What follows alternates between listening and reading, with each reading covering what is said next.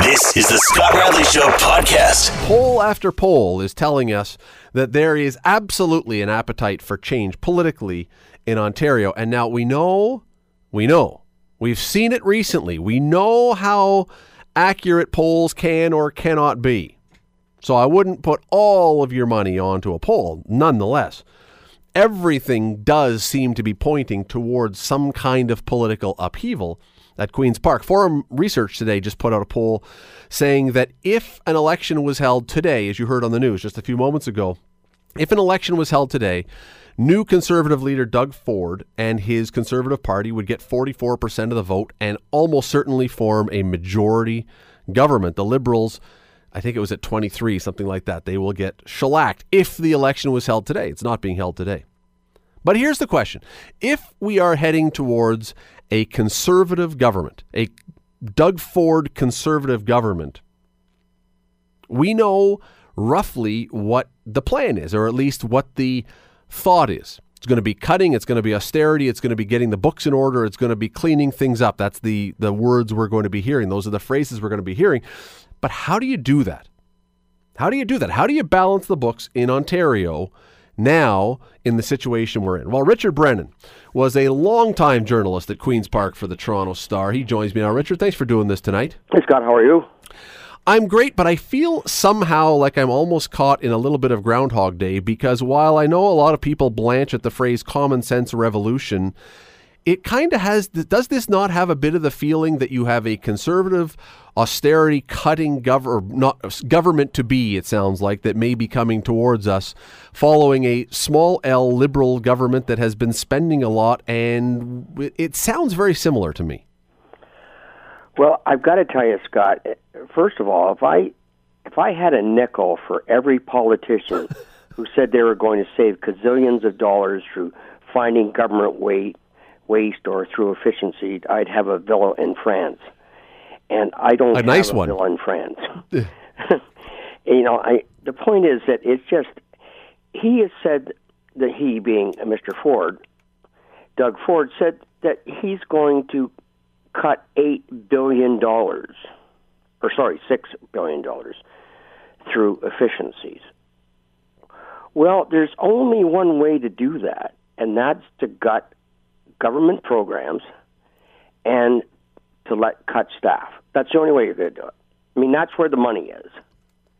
Yeah, and and back to how we started this thing, that was similar to what when Mike Harris came in that there had to be cuts, there had to be things, and at the time, at the moment that Mike Harris swept into power, there was a ton of support for that until the cuts actually started to happen and then started to hit people where they were and people decided I think not necessarily super quickly, but in time, I much prefer getting free stuff than losing free stuff. Well, I mean, it's you know at least with uh, with Mike Harris in 1995, much prior to the actual election, he, uh, he released the Common Sense Revolution, which pretty well outlined everything he was going to do. There's a few exceptions, like they didn't say he was going to close hospitals, and that really got under people's skin. But eh, people had a pretty good idea what he was all about, and I think that's where Mike Harris differs from Mr. Ford because we don't know what he's about. This is more of a mystery. Oh, it's an ab- it's a blank slate. I mean, really. And uh, is that intentional? Do you think, Richard, or is that just simply a lack of time because of the rush to actually replace Patrick Brown? I think to give him credit, I think it's a it's a it's a rush for time, and because I mean, with it the craziness we saw with that leadership race and and and the debacle that was the, the convention, if you can call it that. Uh, they just don't. They don't have time, and they, I mean, they scrapped. They scrapped the plan that uh, Patrick Brown had. So now they've got to start from scratch, and that's and that's going to that is going to take time. But when I, I when I hear a politician saying they're going to cut billions of dollars from government spending, I have to chuckle to myself. Should government cut back? I think most people would agree to that. But six billion dollars is a huge. It's a lot of money. It's a lot. Now that w- that said, Richard, a lot of people are looking right now, and we see that K- Ontario right now is three hundred plus billion dollars in debt, and I think if I read right, we're paying eleven billion a year, something like that, just to service the interest on this. I think most people, many people, are saying we got to do something. I just don't know if they think that we have a plan at this point. But but people say we've got to do something. You know, the liberals have been outrageous. You know, they've been spending money like drunken sailors. They want to do something until it affects them. Mm, Yes, hundred percent, hundred percent right. Yeah. Hundred percent right, and and that's why, yeah, we got to cut. We got to cut. Oh, sorry, wait, you just cut something that I use? No, we can't cut that. Well, for example, the you know the five thousand dollars that you can get on re- replacing the windows in your home. A lot of people are going to use that. Mm-hmm.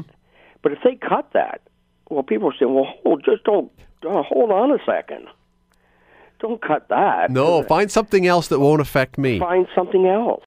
You're listening to The Scott Radley Show, weeknights from 6 to 8, only on 900 CHML. Continuing our conversation with Richard Brennan, who covered Queen's Park for years and years for the Toronto Star, we're chatting about how is Doug Ford, if he becomes premier, how is he actually going to do all the cutting and make the budget balance and get rid of all the deficit and everything else that he is alluding to? And just before the break, Richard, you were mentioning and you were pointing out that a lot of people theoretically agree with the concept of cutting and getting a house in order. They just don't like the actual practical execution so much because oftentimes when you execute those cuts, they hit close to home and then it's a bad idea. Well, for example, when Mike Harris was in power, uh, thousands of nurses were laid off, and that's that didn't go over well. That meant fewer people and nurses in the hospital to look after patients, and and that created its own problem. I mean, you you got to sacrifice stuff if you're going to going to cut six billion dollars. Something has to go. Uh, you know, they might say, well, we, we won't do crazy things like the gas plant, which I think most people will agree was a was a fiasco in itself. Uh, the liberals, but that was a billion dollars over twenty years. That that that uh, lame brain decision, you know, cost us. But that's over twenty years. We're talking. He's talking six billion dollars over oh God knows how long. We don't know, but let's let's give him the let's give him a mandate if he gets elected of four years. So he's talking cutting six billion dollars over four years. Well, and part of it, the, the fact now you said, and you were very generous, I think, when you said part of it is that just he hasn't had time yet because of it. And I think you're probably right. But on the other hand, we know, I, I don't know if you believe that Tim Hudak lost the election because of his comment that he was going to cut 100,000 civil servants, but I don't think it helped him.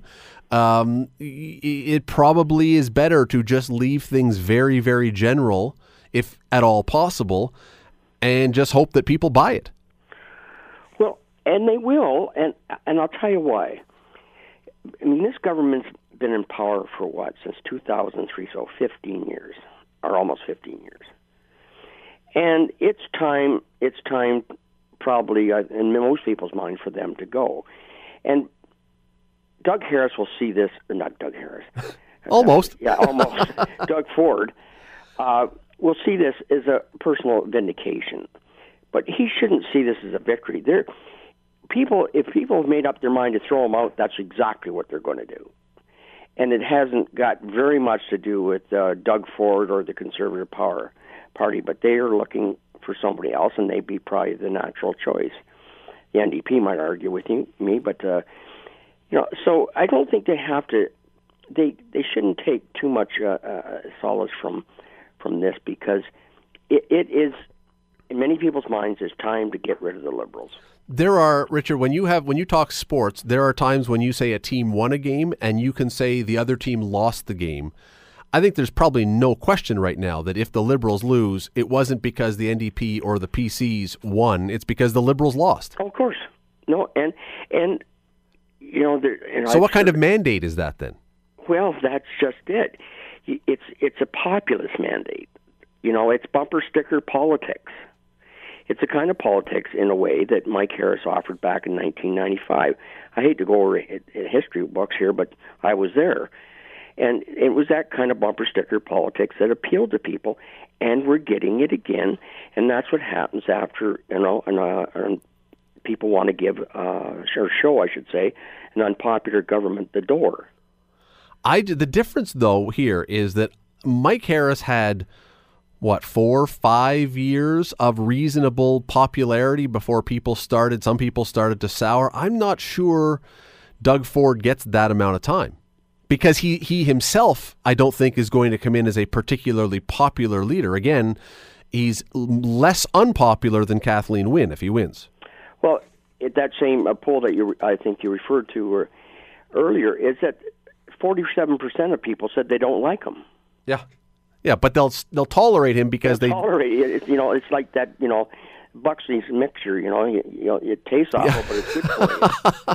and and then that's that's what we're looking at here. It's he is just going to benefit from a government being in power. Some would say too long. All right, so we only have a couple minutes left here, but let's say okay, so you've got an unpopular Kathleen Wynne, and we know she's very unpopular. You've got an unpopular Doug Ford, and we've seen already from the polls that he is unpopular. So now you've got voters who are saying, "Oh man, I can't vote for either. My third option is going to be Andrea Horwath. Now, in the last election, the NDP tried to go a little centrist and got clobbered. Can they do that again and try to be the centrist party that beats out two unpopular leaders, or do they have to out left flank the liberals and go really liberal? Oh, they can out left flank the liberals. They're so far left, they make the they make the NDP look like a bunch of right wingers. So they have no choice but to stay close to the center. Yeah, yeah, they're going to have to. Well, they'll have to be basically what they have been traditionally, but they can outflank the liberals on the left. They just can't. So if Andrea Horwath doesn't then, in this circumstance, in this situation, if she doesn't pick up significant gains, whether that's by seats or p- percentage of polls, is she done then? In this circumstance, if you can't make massive gains, are you done as a leader? As much as I like Andrea, I would have to say yes. This seems to be the time when the door would be as open as it ever has been since Bob Rae. Oh, absolutely. I mean, if this, this is you know this is, they're trying to make you know the, the sunshine, the haze, and all that stuff. it's it really is time for her if she can answer the bell, and well, that's the big question in my mind. If she can, yeah, we'll see. Because you know what, the one thing. Uh, even though they are unpopular, you cannot argue that Kathleen Wynne and Doug Ford are not going to suck up a lot of the oxygen in the room and it's good. I think it may be difficult for Andrew Horwath in some cases to just get her voice out there because you're going to have two unpopular people screaming at each other. Well, yes, exactly. And I tell you, and I think Doug Ford, again to his credit, knows this. He hasn't campaigned in a provincial campaign, and he hasn't debated mm. Kathleen Wynne. To, and to I'll come, tell you, yeah. she's a tough, tough debater and and she's very good on the stump. I'll tell you, very good. So you know, he's really. He, we will have to see what he's able to do in those circumstances. Richard, listen, I, I would love to keep talking. We were out of time. I got to get to a break, but thank no you problem, so much. Richard Brennan, former Queen's Park reporter for the Toronto Star. You can hear him often with Bill Kelly, and uh, always great on here. Richard, thanks for doing this. You're listening to The Scott Radley Show, weeknights from 6 to 8, only on 900 CHML. I want to tell you an incredible story. Well, I'm going to partially tell you a story. My next guest is going to really do the telling. Because two weeks from now, my next guest is going to do something that I think is absolutely remarkable. She will be donating one of her kidneys to a woman who needs one to stay alive. Now, that is by itself, I think, pretty amazing. Although that part is not all that uncommon. I know a, a friend of our family, a son donated one of his kidneys to his father. That part, you, rare, yes. Meaningful, absolutely. Completely unique, no. But here's the twist to the story that I find so amazing. The woman that she is giving her kidney to is an absolute, complete stranger. No idea who she is. I mean, she's met her now, I believe. But when she decided to do this, they were strangers, yet she decided she wanted to do this anyway to help someone out Let me bring her in. Christi Nolan is her name. She's a Hamilton woman who is doing this, a self employed yoga instructor, and maybe the nicest person in the world, from what I can tell. Christi, thanks for doing this today. Thanks for having me, Scott. Um, you you do realize when we go through all this, this is not commonplace for people to do what you're doing. Yeah, I'm, I think I'm getting that now a little bit. Your people are telling you that a lot. Yeah, most people are like, um, I don't really think you get it, and I'm like, I just I don't think I do. Everyone's like, this is crazy, and I'm like, well, this I don't know, seems kind of normal to me, but I don't know. well, okay, why are you doing it? Something with the story really resonated with me and I'm I I can't I can't really describe what it is. When I saw when I read that Facebook story, something immediately inside me was like, You have to do this. This is like the voice in my head was like, Chrissy, this is this is one of the things in your life that you were put here for. And I can't really explain the feeling that I got when I saw her message and yeah, the rest is history. Okay, so let's go back to that because you are well, you take me back. You're on Facebook one morning, one afternoon, one night. When were you when were you on reading this? Um, I gosh, I don't remember. Okay. I think it was in October or November. Okay, and you're on Facebook and you're reading and you come across this posting, I guess, or is it a letter or is it just a posting of someone saying what? Yeah, so it was a shared post for a GoFundMe account that Janine had set up. And what it was was she was trying to raise money in order to take out an ad to look for a kidney donor. And she was just looking for money um, to be able to fund this ad. And also, like, if you know, if you're interested in donating, my blood type is O positive, and I saw that, and then I just clicked on the GoFundMe page and I sent her a message, and we took it from there. Did you at any point when you first see this have any skepticism about whether this was real? Because, you know, I mean, GoFundMe pages are not always legit. You like to believe they are. Was there any doubt in your mind? You said, oh, no, this is this sounds perfectly good. No, that didn't, never crossed my mind. Okay. And, you know, it wasn't it, it wasn't the the wording of it wasn't like she's desperate for money.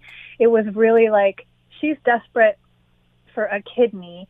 She's so desperate that she's looking for donations just to take out a newspaper ad. And she cut off the GoFundMe campaign as soon as she met her goal because she didn't want people to keep donating.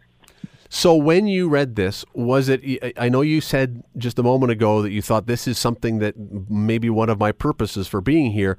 Was that immediate, or did you look at this and and did that come days later, or was it right like that?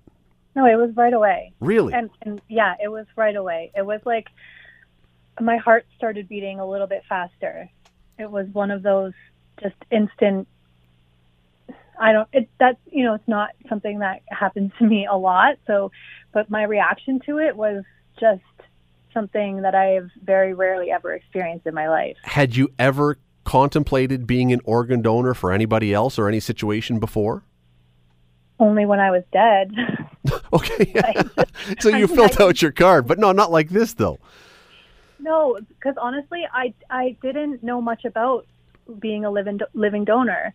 I didn't. I wasn't really aware of the process. I wasn't even aware that it was something that they did very often. So you hadn't so been on a list or had yourself tested. I mean, some people have decided to put themselves out there. Never like that. This was just the your eye op- your eyes were open to it right away. This way. Absolutely, yeah.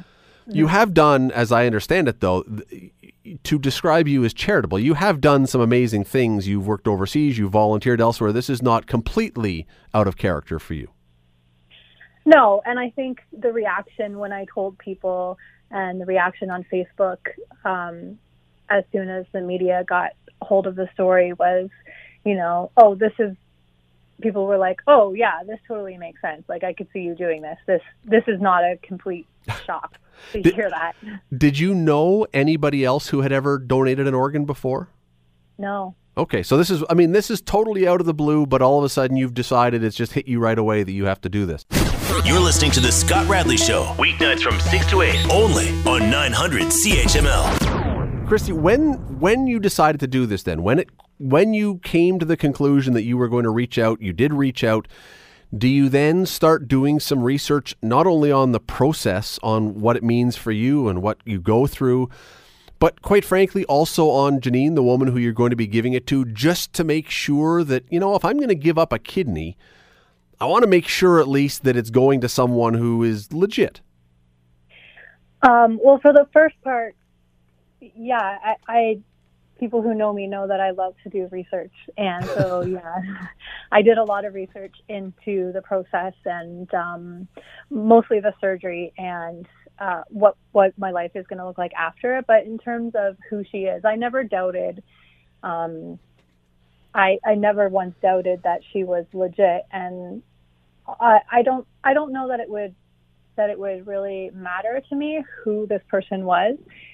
You know, she needs a kidney and I'm able to give one. So whatever, you know, whatever type of person she is or she isn't, or, you know, maybe she made up that she had a kid just to get people's, um, to hit their soft spot. For me, like that, that would never have been a factor just because she's one of us, right? She needs something and it's something I'm able to give to her. And I mean that's a that's a beautiful position to take. It really is, and, and uh, the the side I'm saying is not so much is she someone who is a uh, an academic or uh, whatever.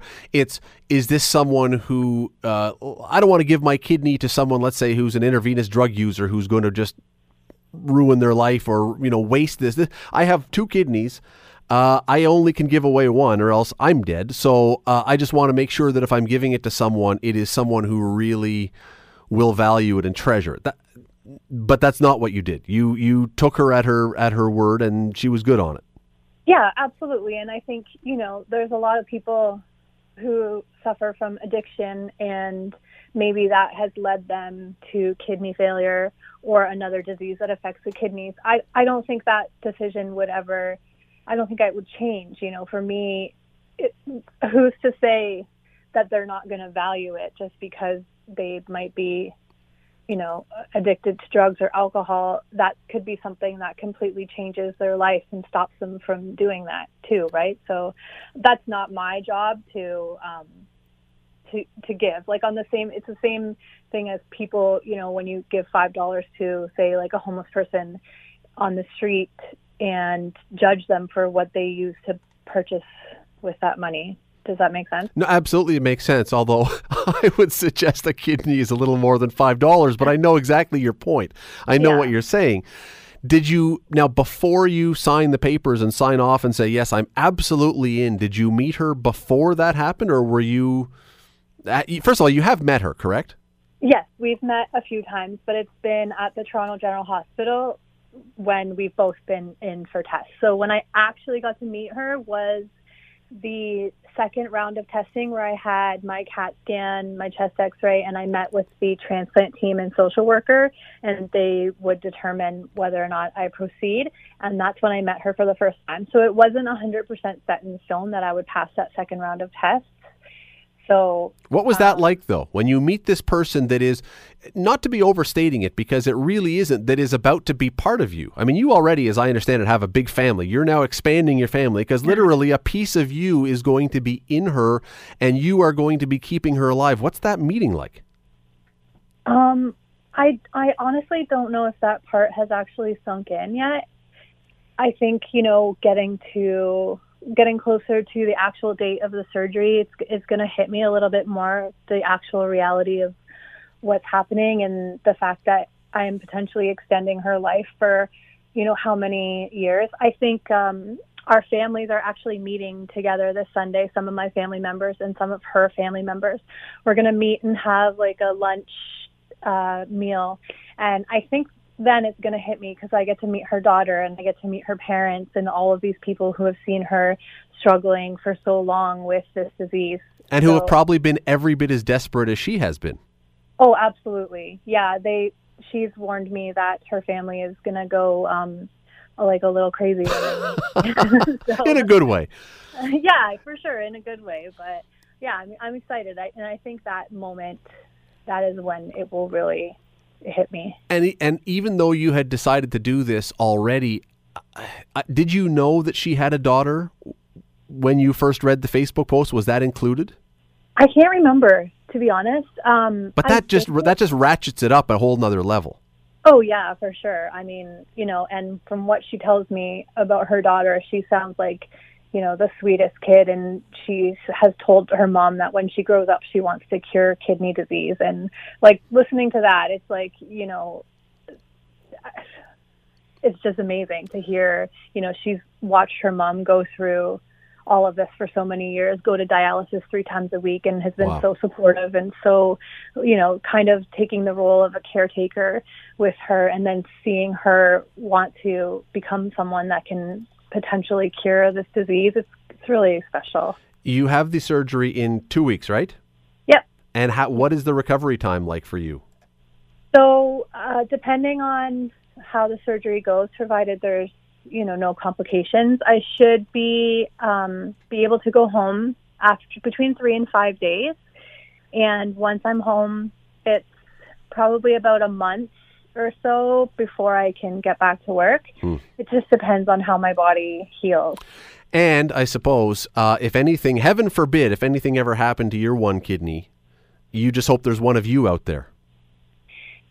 That's, I mean, honestly, that's that that you would hope that it would be one of those things of pa- paying it forward. I mean, uh, obviously, they're not, the doctors are not going to take your kidney if they believe there's a chance that you are going to have kidney problems. But listen, it is a, um, it is an amazing thing you're doing. It's a remarkable story, and it's a, uh, it's an incredible act of generosity to do it for someone that you don't even really know. Um, Christi Nolan, thanks so much for doing this. Thanks for taking the time today. Thank you so much for having me. You're listening to The Scott Radley Show, weeknights from 6 to 8, only on 900 CHML. Don Robertson, as I say, of the um, well, the former Dundas Real McCoys for this year, anyway. Sorry about that. Yeah, well, It happens. That is sports. sadly, it's uh, happening uh, too frequently in the last couple of years, but yeah, it happens. Well, as soon as you can lure Gretzky out of retirement, I think you'll be good again. You know that's crossed my mind. Which Gretzky? All of them, that, would, that would actually be pretty good. I would- including Glen. yeah, well, that would be. You know, the Howes were aligned together. Why not Wayne between Keith and Glen with Brent on defense? Kim can even Kim, play Kim could play. Yeah, well, there you go. The five Gretzky's as a line, it'd be that would be you would fill the building. That I assure you, you would fill the building. some nights that's not a bad thing. Uh, speaking of former athletes, I, I wasn't going to bring this up, but I just after yesterday, I don't know if you watched it. Did you watch any of the OJ thing last night? I watched part of it. I watched a lot more of it this morning around six on CNN. Wow. For anyone who doesn't know what we're Wow. talking about, and I can't imagine there's anyone who doesn't, uh, there was this interview that was done in 2006 that O.J. Simpson did with a book publisher for a book that he that he had been signed to do. And I guess the best way to describe what it was was him in the weirdest mental contortions talking about how he might have killed his wife and her friend, the waiter, if he had, but he hadn't. But if he had, This but he how- hadn't. yeah. But if he had, this is what he would have done. And so this interview was done, and it was like four hours long. They whittled it down on here, but they showed last night a two-hour thing with a bunch of the different parts of it, and it had never been released before. The book, I don't think, was the book ever finally published. I don't know, may or may not have been.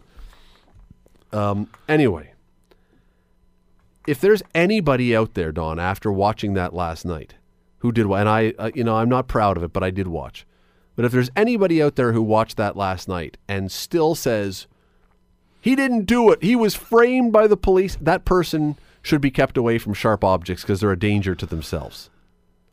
I It's wa- just I wanted who Charlie is because he kept referring to handing Charlie something. Yeah, there was a he basically there was an an accomplice mm-hmm. according to him. Now, some people say Charlie was his alter ego that he slipped into when he went into his murderous rage. Some say Charlie was cocaine.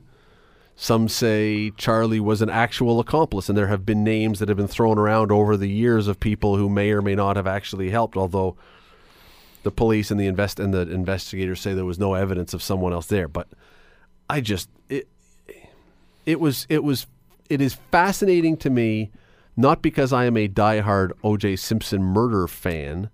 It's fascinating to me that there is a human being out there with a level of narcissism so high that he would somehow feel he needs to do a TV interview after he gets off for murder to explain how he did it. Yeah, it's 22 years old. Is it? No, it's more than that. 94. No, the 20 interview. Oh, yeah, sorry. Interview. Sorry. But sorry, the murder was no. It's, it's sorry. It's the the interview was 12 years old. I thought it was 06. No, not uh, yeah, 06. We're in 18. There you go. So, but the murder was coming up 25 years ago in a year from now, 24 years. But it just is. It, it's remarkable to me. You, in the states, you can't be tried twice, and so you are completely Yeah, double jeopardy. you are free, and the- so They uh, the lady that did the interview was let go by Fox shortly after that, and CNN interviewed her this morning, and that was kind of cool. well, she was on the show last night as well, and No, I know, but to see it now when Oh, she I- said yeah. that's the first time she's watched the Hmm. interview.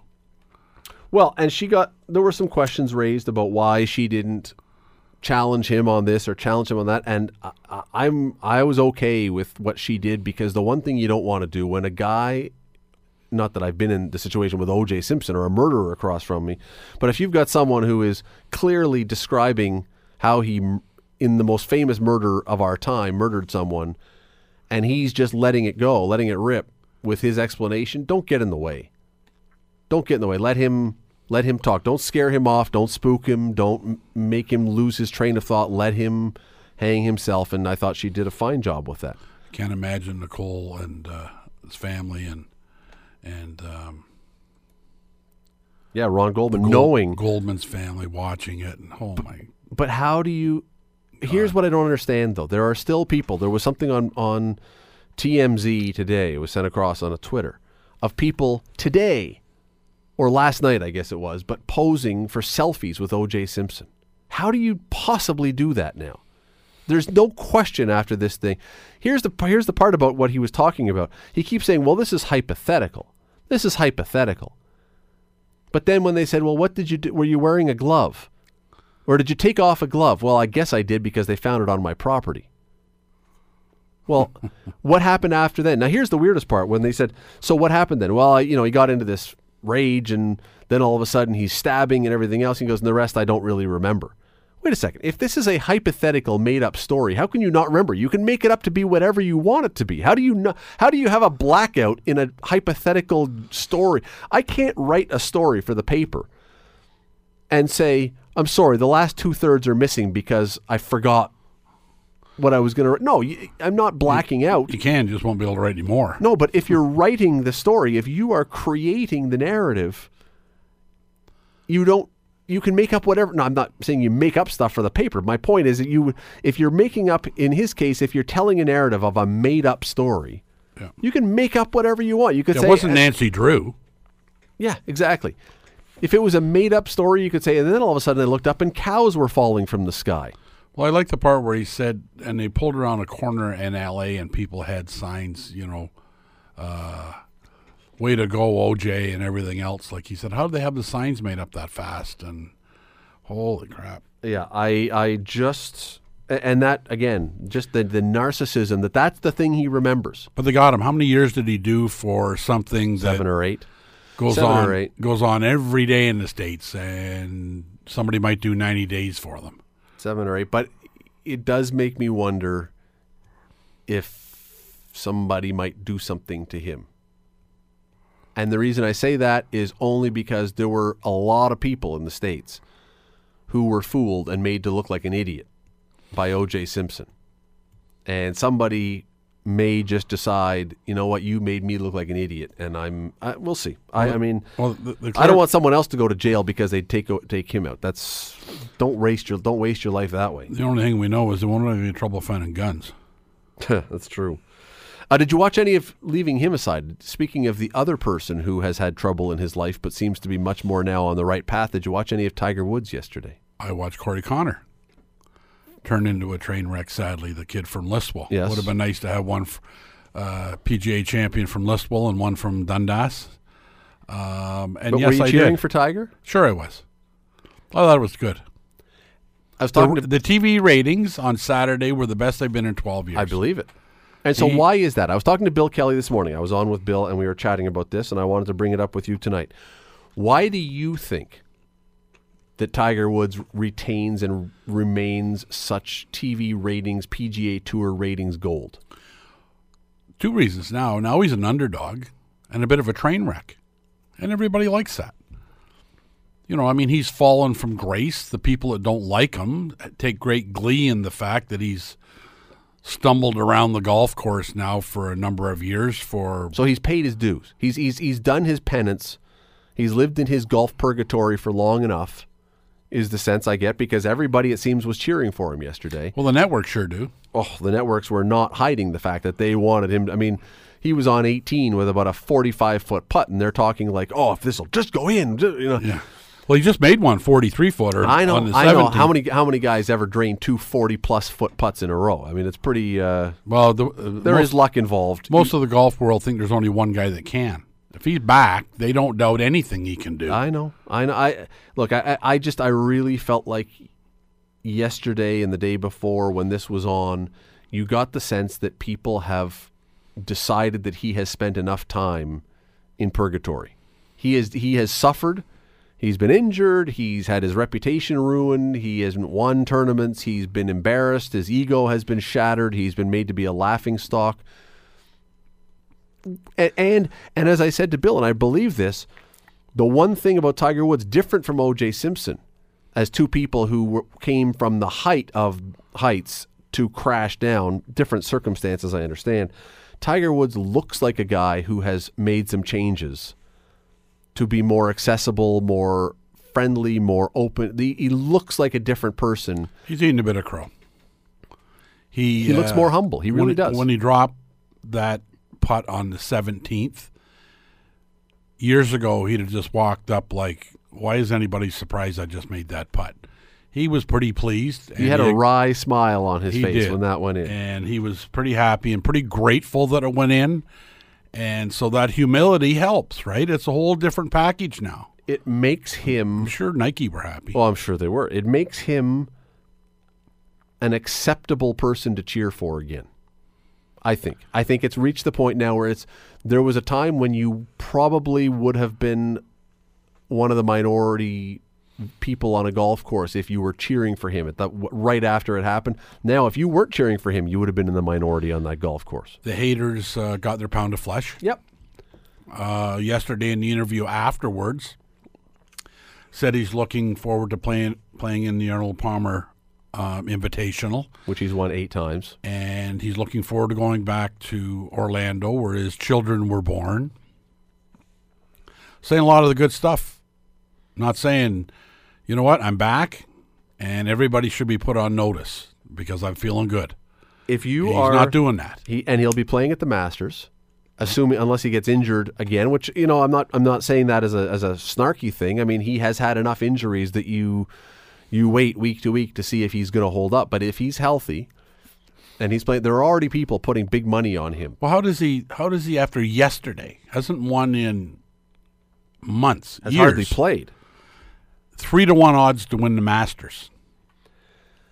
I, I would say that's. wonder for- what Corey Conners' odds are No, after leading good. all uh, th- all three rounds. I would suggest that the reason for that is there are very few golfers that know the course at Augusta like Tiger Woods. So there's a familiarity there which helps with any golf with any golfer. If you know the course, you have it. You know it really well. The last four or five times he played it, and he sucked. No, of course, but it, look, I, Looked I, like me. Well, it didn't look like me. he if, if he is healthy, like me on golf if course. he is healthy, and one of the one of the comments that he made on the weekend, and I don't know if he's just saying this or I don't know if he's telling the truth, but he says he's playing by feel again rather than trying to not injure not injure himself. If that's if that's true, and if he is out there playing golf because that's I mean he was the best golfer for feel out there. If that's the case, and he's not hurting and he's not worried about torquing his back or anything else, that's why he's a three to one or one to three or whatever it is. I mean, it's. Uh, I don't think I don't think he's going to win. I think the odds are just too long and it's too hard a course. There's too many good players. Too many good now. players. Like when he was winning, he had to beat four or five guys. It was it was uh, it was like Gretzky, eh? Like this guy is the next Gretzky. This guy is the next Gretzky. This guy is the next Gretzky. There was all kinds of next Tiger Woods. Sergio was there. There were all kinds of great players. You know, Phil could go head to head with him and beat him at any time. but only for But didn't very limited often. time. All, each of these guys rose That's right. and then were there for a brief time and then disappeared. And the next guy came. Tiger Woods was the one constant Yep. who was always at the top until he got hurt. But now, until he crashed into the hydrant. Now there are all kinds of them that win all the time. Okay, so that being the case, you got Spieth, you've got McIlroy, you got all these guys. Do any of these guys, honestly, do you think, would any of these young guys who are really great golfers who could win the Masters, do any of these guys want to be paired up with Tiger Woods on the opening day of the Masters at Augusta? I would say that if they had their choice, I want to be far away from that circus as possible, as far away as possible, because it is going to be nuts if he's there and if he's playing proper golf again. Well, and the expectation is he's going to be in the mix, and that's all he has to do. is Make the have cut. People think he's in the mix. Yeah, make the cut, be two or three or four strokes out even, but in the, in contention. I was happy Saturday night when poor Corey Conners, again from Listowel, Ontario, um, didn't have to play in the final foursome with him. Because can you imagine that? I mean, leading three days. I mean, he struggled. uh, You know, uh, uh, he was on top of the leaderboard three days in a row. But can you imagine getting hooked up with? It was bad enough playing in the final foursome, and that's where you want to be on Sunday. You want to tee off last, but you don't want to tee off last with Tiger Woods, and then have him birdie the first hole and go, "Holy crap! Now what?" Well, did you? I don't know if you saw this, You but get a nine on the first one. when during the coverage yesterday, I believe every person on the golf course, with the exception of a half dozen or more, were in the gallery following Tiger Woods. There were other guys who were huge name golfers, wildly successful guys who have won tons of events, teeing off in front of nobody. I mean, there was a smattering of a few people here or there, but every single person on the course had gone to where Tiger Woods was. Several years ago, you and I both know Mackenzie Hughes reasonably well, Dundas golfer. Uh, when before he got his PGA Tour card, he qualified out of about ten thousand people to play in the U.S. Open. This was back 2013, maybe 2014, something like that. That's and, how he got the score as a sponsor. and it was at Merion, the historic Merion course just outside Philadelphia. And Tiger Woods played in that event, and he was not playing well. I mean, Tiger Woods was a mess at that point. But if you, though I was following Mackenzie Hughes because I was there covering him, but a couple times the way the course is set up, the the gallery that was following Tiger Woods would pass on a hole on a fairway next to where I was going. And at one point, because Mackenzie was waiting to hit and he was behind another group and there was going to be a delay, I walked over to be part to see Tiger Woods walk by. Don, I'm not exaggerating. The pack of people had to be seven deep. And I'm a tall guy and I could barely see over the.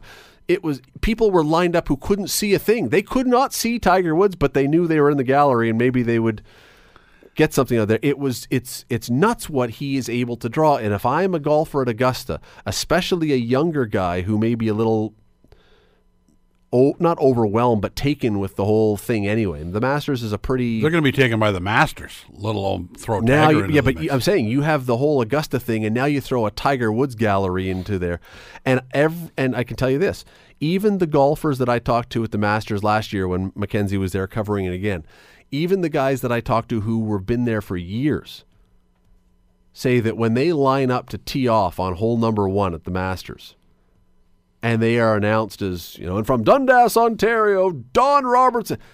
Not that that would ever happen. wow. but- Back to Nancy Drew. but uh, but they say your knees knock. It's like it is terrifying to hit that first drive to make sure that you don't. It's terrifying for me if there's nobody there. So imagine now that you are there for your first Masters or your second or your third, and you're already nervous, and even the pros get nervous, and now you've got all everybody on the course wants to watch Tiger Woods tee off, and you got to go before him. I don't think there's a lot of guys that want that. I really don't. No. There's not a lot of guys that can mentally handle it. It's uh No, so let me ask you this. You're the journalist and all I do is blab. Um tell me this. Tell me why Tiger Woods still wants to do this. Tell him what drives him. He's got more money than he'll ever be able to use. Yep. His sponsor, many of them have been kind to him, have continued to support him at different levels, no matter what. He's a multi multi millionaire. What drives him to do this after being shamed and uh, gone through what he's gone through? What drives him? I think there's probably a couple things. One of them is anytime you've been shamed in your life, you probably want to show people that you're better than that. I, look, who, who, who I, I've never been, I've never been in court facing a criminal charge, but I imagine an awful lot of people who would do, who would make that kind of mistake in their life, would want to do something at the other end when they're cleared or when their time is up or whatever it is to show that they are better than that. I, but the bigger part is talk to any uh, you're around athletes all the time. Why why is Lou Lamoriello at 70 years old working as general manager of the Maple Leafs when he's got Stanley Cup rings? Why is oh, every person who gets to that level gets there because they are obsessed with their sport, they are obsessed with competition, and they have to have that drug of winning. That and that's really to me ultimately what it becomes that winning and performing and being in front of those people, but especially winning is a an addictive drug. Well, and you can't buy that. He's got all the money in the world, but he can't buy that feeling. If he had sunk a couple of those putts and he won yesterday, you cannot buy even a drug that makes you feel like that. No, and he's uh, he'd still like to win the most majors ever.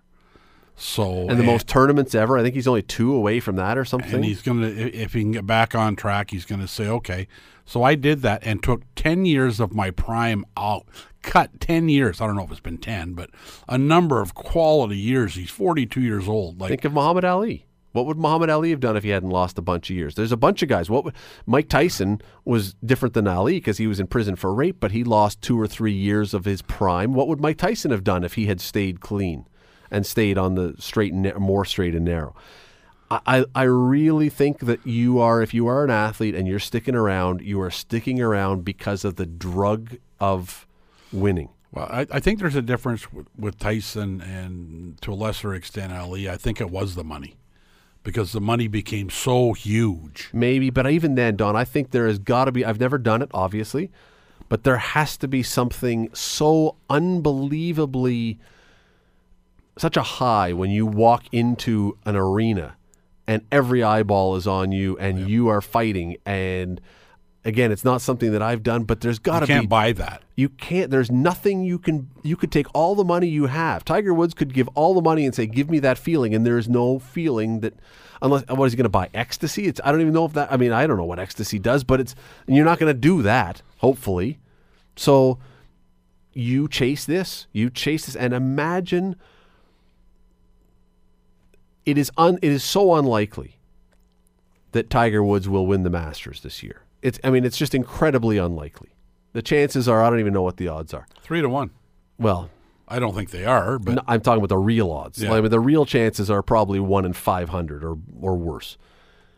But if he ever did win the Masters again, that is the most unbelievable epilogue to his story and imaginable. It and it won't be the epilogue because it'll be back. And if you get him on that for a while euphoric juice, the natural juice, watch him run off some. Watch him win. Watch him win a few. If he ever win, I mean, if he if he was to win the Masters, it would, and he knows this. It would be the biggest story since I don't know when in sports. You're listening to the Scott Radley Show, weeknights from six to eight, only on 900 CHML we may have talked about this before. I don't know if we have or not, but it's it's the, the issue for the NHL that never ends. Every time the NHL brings a devises a new tweak of a rule and brings it into the league, almost without exception that I can think of lately anyway, it becomes a disaster. So on this this weekend alone, you had two goalie interference calls, taking away goals that no one seems to understand what was wrong with them. You had an offside play where the player was straddling the line, going horizontally over the along the line, not cutting towards the net, and a goal happened 30 seconds after that or so, 15 seconds after, and that goal was ruled offside because his foot was up in the air. You got other things that are going on. You had the toe in the crease a few years ago with Brett Hull that cost a Stanley Cup. How come the NHL, of all the leagues, seems to be the one that can't figure out how to draw up a proper rule and implement it in a way that is cohe- coherent for the players, the coaches, the fans, everyone else? This is the only league that seems to have rules that nobody can seem to understand what the rules are, even the people involved. I think what the, the NH, one of the things the NHL have been trying to adapt and have struggled with mightily, like the the Brett Hull and and uh, the one that ruined the Buffalo Sabres 1999, yep. Um, I mean that was black and white. If your foot's in, it's no goal. His foot was in, the count of the goal. Uh, but in today's day and age, when they've got basically eradicated fighting from the game, they've gotten rid of uh, clutching and, and grabbing. The speed of the game is now so fast that they've tried to implement rules because they think it's not humanly possible to call all the infractions. And then they get into judgment calls. And they're not consistent with them. The referees aren't. The war room isn't. But should instant The re- offsides are like But these all come crap. these all come to instant replay. Right? All the rules that end up with a mess are all you have the opportunity for instant replay. And so uh, is the lesson here not by now let if it's not if it's a judgment call, all right? If it's black and white, maybe that's one thing, although even black and white, some of these things were you know, it's black but- and white's a new gray. but if it's a judgment call, it shouldn't be allowed to be reviewed. If it's goalie interference, you let the ref on the ice call it as he sees it and you live with it. Because as soon as you slow it down to three frames a second or whatever it is, everything looks different than I I, I the goalie interference thing to me, the goal that was that Pittsburgh had waved off on the weekend was a goal that has been scored ten thousand times in NHL history and 9,999 times it was fine, and now somehow it's illegal. That if you touch a goalie in any way, even if you have control of the puck, you've interfered with the goalie and it's goalie interference. It just it- Those are the, the those are one of the interesting ones. That I think the one that creates as much confusion as any is when the defenseman is involved and pushes and, you. and now you get players that were embellishing. You know, oh Radley touched me. I'm going to fall into the goaltender, and that's where the judgment's really hard because how many angles do you get of the defenseman touching the guy, and now you have to self-determine could he have prevented it or did he just let himself go or did he deliberately go in hoping that the defenseman would be called for interference? Because in actual fact the thing that drives me a little bit crazy is so if you interfere with a goaltender that should be a 2 minute minor. If the defenseman pushed him in and that should be a 2 minute minor for interference. of course. I mean, if you interfere with a guy and knock him into your goaltender, now the the penalty would get wiped out because it was a goal scored. But oftentimes, you know, if you're going to take a look at a replay like that and the goal didn't go in, you can still call a penalty. But they never seem to do that. So because no one so challenges them on that. because it's so inconsistent and that's what i think everyone is looking at the nhl saying how can you be the one league that can't establish what a proper criterion is to determine this like in the nba a foul is a foul a three-pointer is a three-pointer whether your foot is on the line or outside Yeah, the they don't they don't seem to review a lot of that stuff, do they? uh, in the the NFL, yeah, they have the catch thing, but the catch rule is did the ball touch the ground on the catch? So it is still an objective ruling. It is hard to see sometimes. It's difficult with the angles to make a call, but the the theory or the the idea behind it, it's an objective ruling. Did the ball come in contact with the ground as part of the catch? With goalie interference, it is whatever you decide it is that day. Well, I think, and I'd be fine if they left it up to the referee's judgment call because I think it's it's a tough game to referee, and I think they have the best referees in the world. And I quite frankly think if you pull the coaches right now, they'd just say, just leave it up to the referee. We don't we don't want to review this anymore. But everything goes back to at what cost. and we want to make sure. So what's we, the cost? We want to make sure that we get it right. But you're not. So they're, well, the the idea is they do. They think they do. They think they do. They don't do that so they think they can get it wrong. No, but I don't think they can possibly make an argument that if you do, if it's a subjective decision, there's no right. It's uh, going to replay for goalie interference doesn't get it right. It, it, it by definition it doesn't get it right. It might get it closer to what your definition may be that day, but Well, depends, but depe- depends on your definition of right. If you're the aggrieved team, the Pittsburgh Penguins likely appealed it and still think they got it wrong. But the definition But if they overturn it, then the team that challenged it says, "Well, that's a good rule because they got it right." But so the it depends on definition where you of goalie interference is did it impact on the goalie's ability to make a save?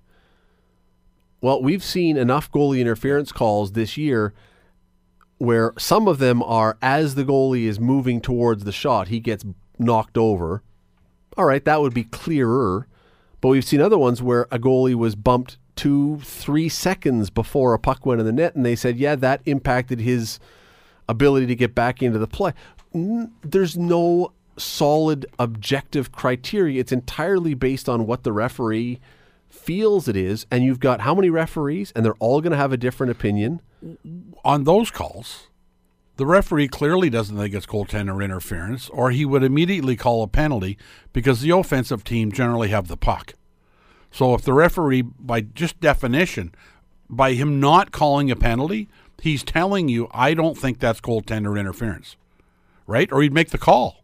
If he thinks it's goaltender interference, Yeah, but then you go to the calls. replay, and it gets overturned. No, but you, but you don't overturn a penalty. You can only No. overturn a goal or an offside. So if the if the, if the referee, by definition of, of refereeing a hockey game, d- decides he's not calling an interference penalty on presumably the forward, then the goaltender hasn't been interfered with in the referee's opinion, because the only time the uh, offensive guy is interfering with the goalie is when he's going to the net because his guy's got the puck. There should be an immediate call of of goal of interference, or in that case, goaltender interference. So the referee has said, no, I don't think it was interference, just by virtue of a non-call.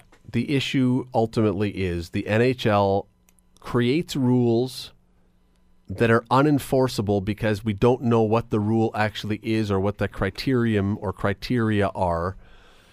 And therefore, it is left up to the flow of the game for the ref at that time to come up with an interpretation of the rule, which is not the way this is supposed to work. You shouldn't have rules that you can't explain to people. Don, if in, in any sport, if the fans and the coaches and the players are all saying, wait, what? What? I don't understand how that happened. That's a bad rule. That's a if it, and if it's happening consistently, like these things can happen once, right? There was a, a, a the tuck rule in the NFL happened because it was one instance and that led to a new rule. But this is happening over and over and over, and still nobody has any idea. The coach of the Toronto Maple Leafs said about 10 days to two weeks ago, we better get this figured out before the playoffs come. I would think you'd want to figure it out right now, and I think that's his inference, but it's broken, and nobody knows what you're calling ever. I don't have any money in my wallet. I just have cards. But if I had money, if this wallet was jammed with money that I'm holding right now, I would put it in front of you and I would make a bet with you that there will be a key, significant, impactful moment in the playoffs this year that will be changed by a call that no one understands. And that's when someone will finally say, we got to fix this. See, I think you're wrong. I think it'd be more than one. Well, okay, So I'd win the bet. Too bad you haven't got any money. that that's fine, but it it is going to come up, and it's going to come up at a bad time for the NHL because Murphy's law dic- dictates that it must come up at the worst possible time, and that's when everyone will finally say, "Well, this is a dumb rule. Why didn't we do something about Well, it?" Well, it'll it'll come up when it matters. Right now, if it's Phoenix and uh, Dallas, Who cares? It doesn't matter. It's it's it's when it comes up when it matters, and that's when you get the bad press. But they're getting it. meant- They're getting it now. They're getting bad press now. Okay, so based on the goal that was taken away from Pittsburgh on the weekend, and if anyone didn't see it, what happened was the Pittsburgh player got the puck on the goal line beside the Toronto net, probably about 10 feet away, and cut towards, made a hard cut right along the goal line to the net, and then basically followed the line of the crease. He didn't go through the crease, followed the line of the crease and went around and tucked the puck in around Craig Anderson. But what happened? Not Craig Anderson against um, Frederik. Frederik Andersen. But as he went by, he bumped Andersen's head. Now it didn't. It wasn't a violent thing. He bumped his head. That was ruled in the regular season as a no goal. That kind of goal will happen in the playoffs where you have a lot more traffic around the net. And so every time a goalie is touched now, by that definition, the goal must be waved off. It's going to be ridiculous. It's going to be ridiculous. And the NHL will have nobody to blame but itself when people are looking at it like it's a Bush League because a potentially Stanley Cup winning goal or elimination to a team goal in overtime is allowed for something that wasn't allowed a week or two ago or isn't allowed for something that no one knows what it is. It's it's it's just a mess. It's a mess. Anyway, I hope I would just love that the NHL when they come up with a rule one of these times would do what they did once upon a time and that was there was a day that they would test these things out in the AHL first. And the AHL is a good partner. that's a farm league, and it used to happen in Hamilton. The first shootout in a game was in Hamilton before the NHL adopted it. When they used to have the extra wide blue lines to see what would happen if you doubled the width of the blue line for offsides, that was done in Hamilton first. The three on three overtime was done in Hamilton in, in the AHL first. Test these rules in the minors and see where the problems are and see where the glitches are and then bring them to the NHL once they've been resolved. The only argument with the goaltender interference that we're talking about is the NHL have cameras in the ice. I mean, they have cameras absolutely everywhere. And I know. And this AHL isn't blessed with that type of uh, But camera you can work. still and- call the goalie interference. You can d- write the rule. Well, they may well have done that. Just They not working. The Scott Radley Show. The Scott Radley Show. Weeknights from 6 to 8 on 900 CHML.